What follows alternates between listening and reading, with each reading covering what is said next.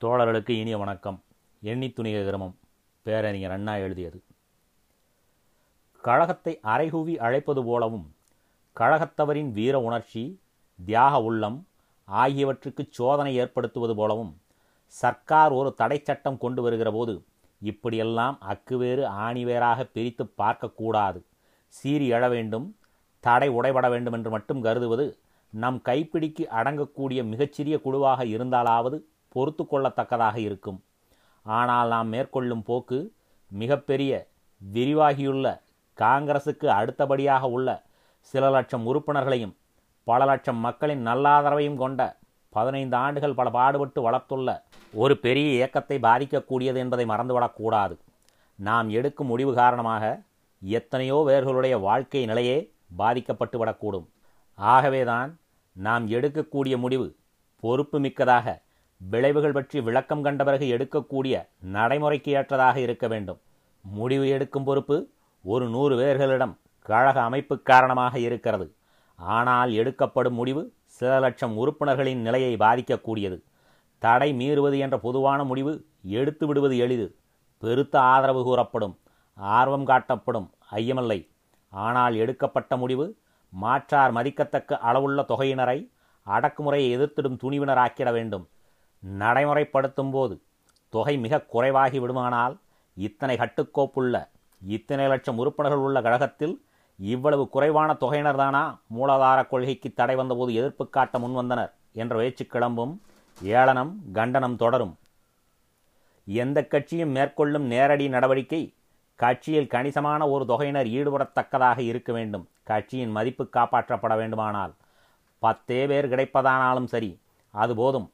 மற்றவர்கள் வராவிட்டால் கவலை வேண்டாம். அவர்கள் போலிகள் பயங்காளிகள் சுயநலக்காரர் என்று கூறுவது பேச கேட்க சுவையாக இருக்கும். ஆனால் பத்தே பத்து பேர்தானா என்று கேட்டு எதிரிகள் ஏளனம் செய்யும் போது கிளர்ச்சியில் ஈடுபடாதவர்கள் மட்டுமல்ல கிளர்ச்சியில் ஈடுபடுபவர்கள் கூட தலைகுனிய வேண்டி வரும். இவ்வளவு பெரிய கழகத்தில் இவ்வளவே பேர்தான் நேரடி நடவடிக்கையில் ஈடுபட முன்வந்தனர். இருந்தால் என்ன? எண்ணிக்கையை கவனிக்க வேண்டாம்.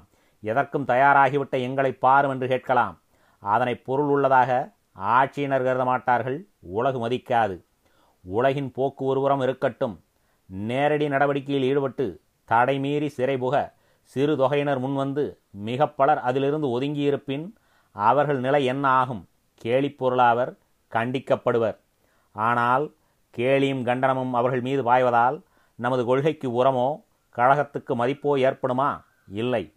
கேலி கண்டனம் கேட்டு தாங்கிக் கொள்ள முடியாத நிலையில் அவர்கள் கழகத்தை விட்டு விலகுவர் பொது வாழ்க்கையை விட்டு போய்விடுவர் பிற கட்சிகளில் சேர்ந்து கொள்வர் நம்மை பகைத்து கொள்பவர்களாகிவிடக்கூடும் இந்த நிலை எந்த விதத்திலும் நமக்கு சாதகமானது ஆகாது.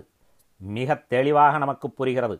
தடை மீறி சிறை போகக்கூடியவர்கள் கழக உறுப்பினர்களின் தொகையுடன் ஒப்பிட்டு பார்க்கும்போது மிக மிகச் சிறு தொகையினராக இருப்பர்.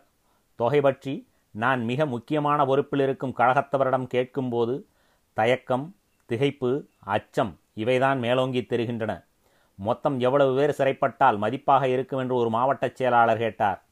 இவர் ஆர்வத்தில் உறைந்தவர் அல்ல. ஆனால் நான் பிரச்சனையை விளக்கி விளக்கி காட்டியதால் நிலைமையை நன்கு உணர்ந்து கொண்டவர்.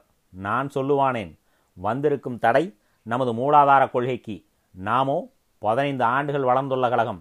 உறுப்பினர்களோ சில லட்சம் வாக்கு கொடுத்தவர்களோ முப்பத்தி நான்கு லட்சம் எம்எல்ஏக்கள் ஐம்பது எம்பிக்கள் எட்டு. இதை கவனத்தில் கொண்டு இப்படிப்பட்ட ஒரு கழகம் இப்படிப்பட்ட நிலைமையில் மதிப்பு பெற வேண்டுமானால் எத்தனை ஆயிரம் பேர் வர வேண்டும் என்று நீயே கணக்கு பார்த்து சொல்லேன் என்று நான் கேட்டேன். சிரமப்பட்டு யோசித்து அவர் சொன்னது ஜில்லாவுக்கு நூறு பேராவது கிடைத்தால்தானே நன்றாக இருக்கும் என்பதாகும். இது மிக குறைவான கணக்கு என்று வாதாட சிலர் முன்வரக்கூடும். நான் இதன் தொடர்பாக மற்றொன்றும் கூற விரும்புகிறேன். கழக உறுப்பினர்கள் கொள்கை பிடித்தம் கொண்டவர்களானால் கழக அமைப்பிலும் சமூக அமைப்பிலும் குறிப்பிடத்தக்கவர்கள் என்ற வரிசையில் இல்லாதவர்கள் பல பல ஆயிரம் சிறை செல்ல வழி செய்து கழகம் பெருமை தேடிக் கொள்வதிலே பொருள் இல்லை. எனக்கு அதில் விருப்பமும் இல்லை. காரணம் முதலாவதாக அத்தகையவர்கள் ஆர்வ மிகுதியால் விளைவு பற்றி இப்போது எண்ணி பார்க்காமல் சிறை புகுந்து விடுகிறார்கள். பிறகோ வெளியே சென்றுவிட வழி தேடுகிறார்கள். அவர்களின் வாழ்க்கை முறையும் குடும்ப நிலையும் அவர்களை அந்தப்படி நடந்துவிடச் செய்கிறது. அதிகம் பேர் சிறை செல்லவில்லை என்பதால் ஏற்படும் இழிவை காட்டிலும் சிறை சென்றவர்களில் பலர் மன்னிப்பு கேட்டு வெளிவந்து விட்டனர் என்ற நிலை கொடுமை நிறைந்த இழிவாக நான் கருதுகிறேன். காரணம் ஆயிரம் காட்டினாலும் ஜூலை கிளர்ச்சியின் போது ஏற்பட்ட வெளிவரும் படலம் என் நம்பிக்கையை நாசமாக்கிவிட்டது. அந்த கசப்பான அனுபவம் என் மனதை விட்டு அகல மறுக்கிறது. இரண்டாவதாக குறிப்பிடத்தக்கவர்கள் குறைவான எண்ணிக்கையில் சிறை செல்வதால் கிடைக்கும் ஆதரவு குறிப்பிடத்தக்கவர்கள் அல்லாத நிலையில் உள்ள தொண்டர்கள் பெருமளவிலே செல்வதால் ஏற்பட்டு விடாது. பெரிய தொகையினர் சிறை சென்றனர் என்ற கணக்கு கட்சியின் வளர்ச்சி எவ்வளவு பெரிது என்பதைத்தான் காட்டும். வேறு பலன் இல்லை. ஆனால் குறிப்பிடத்தக்கவர்கள் சிறைப்படுவதன் மூலமாகத்தான் பொதுமக்கள் மனதிலே மரியாதை உணர்ச்சியை ஏற்படுத்த முடியும். ஆகவே ஜில்லாவுக்கு நூறு என்ற கணக்கு மிக குறைவு என்பதல்ல எனக்குள்ள கவலை. அந்த தொகையாவது கிடைக்குமா என்பதும் அவர்கள் குறிப்பிடத்தக்கவர்களாக இருப்பார்களா என்ற கவலையும் தான். தொகையும் ஜில்லாவுக்கு நூறு என்று இருந்து ஆட்களும் வெறும் தொண்டர்கள்தான் என்று இருந்துவிட்டால் மதிப்பும் இல்லை மகிழ்ச்சியும் இல்லை பொருளும் இல்லை பயனும் இல்லை. குறிப்பிடத்தக்கவர்களில் சிலரிடம் பேசி பார்த்ததில் எனக்கு தெம்பும் நம்பிக்கையும் பிறக்கவில்லை. மிக குறைவான பகுதியினரே குறிப்பிடத்தக்கவர்களில் கிடைப்பார்கள் என்று தெரிகிறது. அப்படிப்பட்டவர்களை தூக்கி எறிந்து விட வேண்டியதுதான் அம்பலப்படுத்தி விட வேண்டியதுதான் அப்புறப்படுத்தி விட வேண்டியதுதான் என்று பேசுவோர் உலர் எனக்கு அந்த பேச்சு பிடிக்காது என்பதுடன் அப்படி பேசுபவர்களை மட்டும் துணை கொண்டு ஒரு கழகத்தை நடத்தி செல்ல முடியாது என்றும் எண்ணம் கொண்டுள்ளேன். இதை சாதகமான சந்தர்ப்பமாக்கி கட்சியிலே இருந்து பலர் மீது கரிபூசி வெளியனுப்பும் போக்கு எனக்கு பிடிக்காதது மட்டுமல்ல அது நீண்டகால பலம் தரக்கூடியதும் அல்ல இந்த போக்கிலே நாம் நடந்து கொள்ளப் போவது தெரிந்ததுமே பலர் தாமாகவே கழகத்தை விட்டு வெளியேறிவிடுவர். அவர்களில் சிலரையாவது எதிர்க்கட்சிகள் பயன்படுத்தி கொண்டு நம் மீது பழி சுமத்தும். மொத்தத்தில் கழகத்துக்கு அதனால் இழுக்குதான் ஏற்படும். அந்த முறையையும் நான் விரும்பவில்லை. சோதனை ஏற்படும் போது சிறை செல்ல வேண்டும். அந்த வீர உணர்ச்சியும் தியாக உள்ளமும் வேண்டும். அந்த இயல்பு ஓற்றப்பட வேண்டும் என்பதை நான் ஏற்றுக்கொள்பவன். ஆனால் அத்தகையவர்கள் மட்டும்தான் ஒரு கட்சியில் இருக்க வேண்டும். அதற்கு தயாராக இல்லாதவர்களால் கட்சிக்கு பலனே ஏற்படாது என்று நான் கருதுபவன் அல்ல. கழகம் ஒவ்வொரு விதமான நிலையினர் இயல்பினர் அவரவர்க்கு இயன்ற அளவிலும் வகையிலும் துணை புரிவதால் தொண்டாற்றுவதால் வளர்வது. சிறைபுகும் ஆற்றலை மட்டும் காட்டுவோர் கொண்டதாக இருந்திட வேண்டும் என்பது பொது விதியும் அல்ல. விரிவான ஒரு இயக்கம் நடத்தும் முறையும் அது அல்ல. சிறைபுக இயலாத நிலையினர் மீது பாய்ந்திருவது இரு பக்கமும் கூறுள்ள கத்தியுடன் விளையாடுவதாக முடியும். அதிலே சிலர் நமது கொள்கையே சரியில்லை அல்லது பிடிக்கவில்லை என்று காரணம் காட்டி விலகக்கூடும். அப்படிப்பட்டவர்களை தூக்கி வைத்துக்கொண்டு மாற்றுக் கட்சியினர் கொண்டாடி பொதுமக்கள் மனதை குழப்பிடக்கூடும். இவைகளெல்லாம் விரும்பத்தகாத நிலைமைகள் தவிர்க்கப்பட வேண்டியவைகள். இயலாமை காரணமாக சிறை வராதிருப்போரை பழிப்பதும் பகைவர்களாக்கிக் கொள்வதும் நல்லதல்ல. மிகச்சிறிய தொகையினர் சிறைபுக வருவர். மிகப்பெரிய தொகையினர் சிறைபுக வரமாட்டார்கள். இது எந்த அமைப்புக்கும் உள்ளது. அதிலும் நமது கழகத்தில் இது தவிர்க்க முடியாததாகிவிட்டிருக்கிறது இந்த நிலைமையை நாமும் எடுத்துக்காட்டி நையாண்டிக்கு இடம் ஏற்படுத்திக் கொள்வது அறிவுடைமையாகாது இதனை உள்ள நிலைமை என்று கூட நான் வெளியில் கூற விரும்பவில்லை. மாறாக இது நாங்கள் ஏற்படுத்தி கொண்ட நிலைமை வகுத்து கொண்ட முறை என்றுதான் கூறுவேன். ஏனெனில் அப்போதுதான் கழகத்தின் மீது இழிவு படராமல் இருக்கும். மிக பெரும்பாலோர் சிறைபுக மறுத்துவிட்டனர். இவ்வளவுதான் இந்த கழகத்தின் லட்சணம் என்ற பேச்சு அடக்குமுறையை விட வேகமாக கழகத்தை அழித்துவிடும்.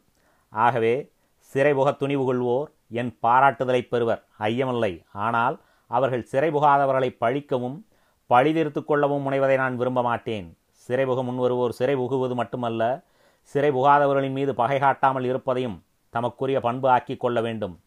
திராவிட முன்னேற்றக் கழகம் சிறைபுகும் துணிவுடையோர் மட்டும் கொண்ட அமைப்பு அல்ல பல்வேறு இயல்புடையார் திறனுடையார் கொண்ட அமைப்பு.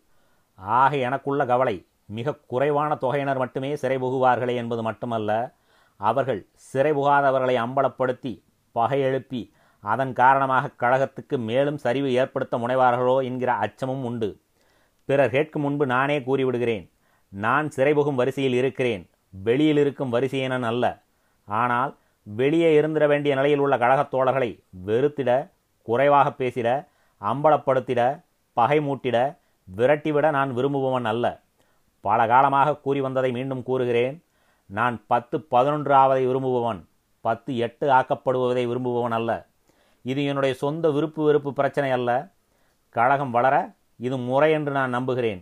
கழகத்தை நடத்தி செல்லும் பொறுப்பு என்னிடம் ஒப்படைக்கப்பட்டுள்ள வரையில் இந்த முறை இருக்கும். இதனை தெளிவுபடுத்திக் கொள்ள வேண்டும். ஏனெனில் சிறைபுகும் உயர்ஜாதி சிறைபுகாத மட்டஜாதி என்ற நிலை கழகத்தில் ஏற்பட்டுவிட இடமளிக்கக்கூடாது. ஆயிரத்தி தொள்ளாயிரத்தி அறுபத்தி மூன்றில் வாழ்க்கை நிலை தொழில்நிலை குடும்ப நிலை மனநிலை காரணமாக சிறைபுக இயலாது இருக்கும் ஒரு கழகத்தோழர் ஆயிரத்தி தொள்ளாயிரத்தி அறுபத்தைந்தில் சிறைபுகும் நிலை பெறக்கூடும். இதற்கு நேர்மாறாக ஆயிரத்தி தொள்ளாயிரத்தி அறுபத்தி மூன்றில் சிறைக்கு அஞ்சாதிருக்கும் ஒருவர் ஆயிரத்தி தொள்ளாயிரத்தி அறுபத்தைந்தில் சிறை செல்ல முடியாத நிலையினராகிவிடக்கூடும். எனவேதான் ஒரு குறிப்பிட்ட கட்டத்தின் போது சிறை செல்ல இயலாதவராக ஒருவர் இருப்பதை நிரந்தரமான பலகீனமென்றோ மாறவே முடியாத இயல்பு என்றோ எண்ணிக்கொண்டு அவரால் கிடைக்கக்கூடிய வேறு பல துணைகளை பயன்களை இழந்திடும் முறையில் அவரை விரட்டுவது வியூகமாகாது நியாயமும் அல்ல என்பது என் கருத்து. சிறைபுக இசைவோரின் தன்மையும் தொகையும் ஒருபுறம் இருக்க இவர்கள் தடை மீறி சிறைபுகுவது திமுக கழகத்தவர் என்ற முத்துரையுடன் தான் இருக்குமா என்பது கவனிக்கப்பட வேண்டிய பிரச்சனையாகும்.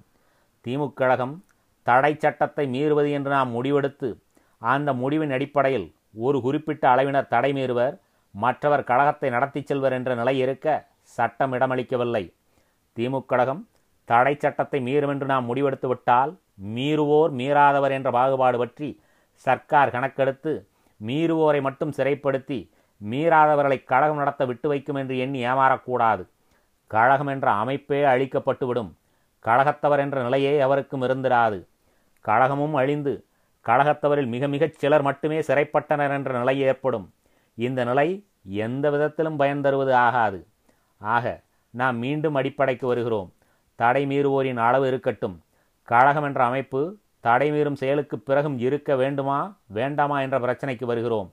வேண்டாம் என்று நாம் கருதினால் பிறகு நாம் மீண்டும் சந்திக்க வேண்டிய அவசியம் கூட இல்லை. முன்பு நான் கூறியபடி அது தற்கொலை திட்டமாகிவிடுகிறது சிலர் அது ஓலாகி கழகமும் கலைந்த பிறகு மீதமுள்ளவர்கள் கூடி புதிதாக ஒரு அமைப்பு ஏற்படுத்தி கொண்டு இயங்கட்டுமே என்று கூறத் தோன்றும். அப்படி இயங்க முன்வரும் அமைப்பு திராவிட நாடு கேட்பதாக இராது என்பதை மறந்துவிட வேண்டாம்.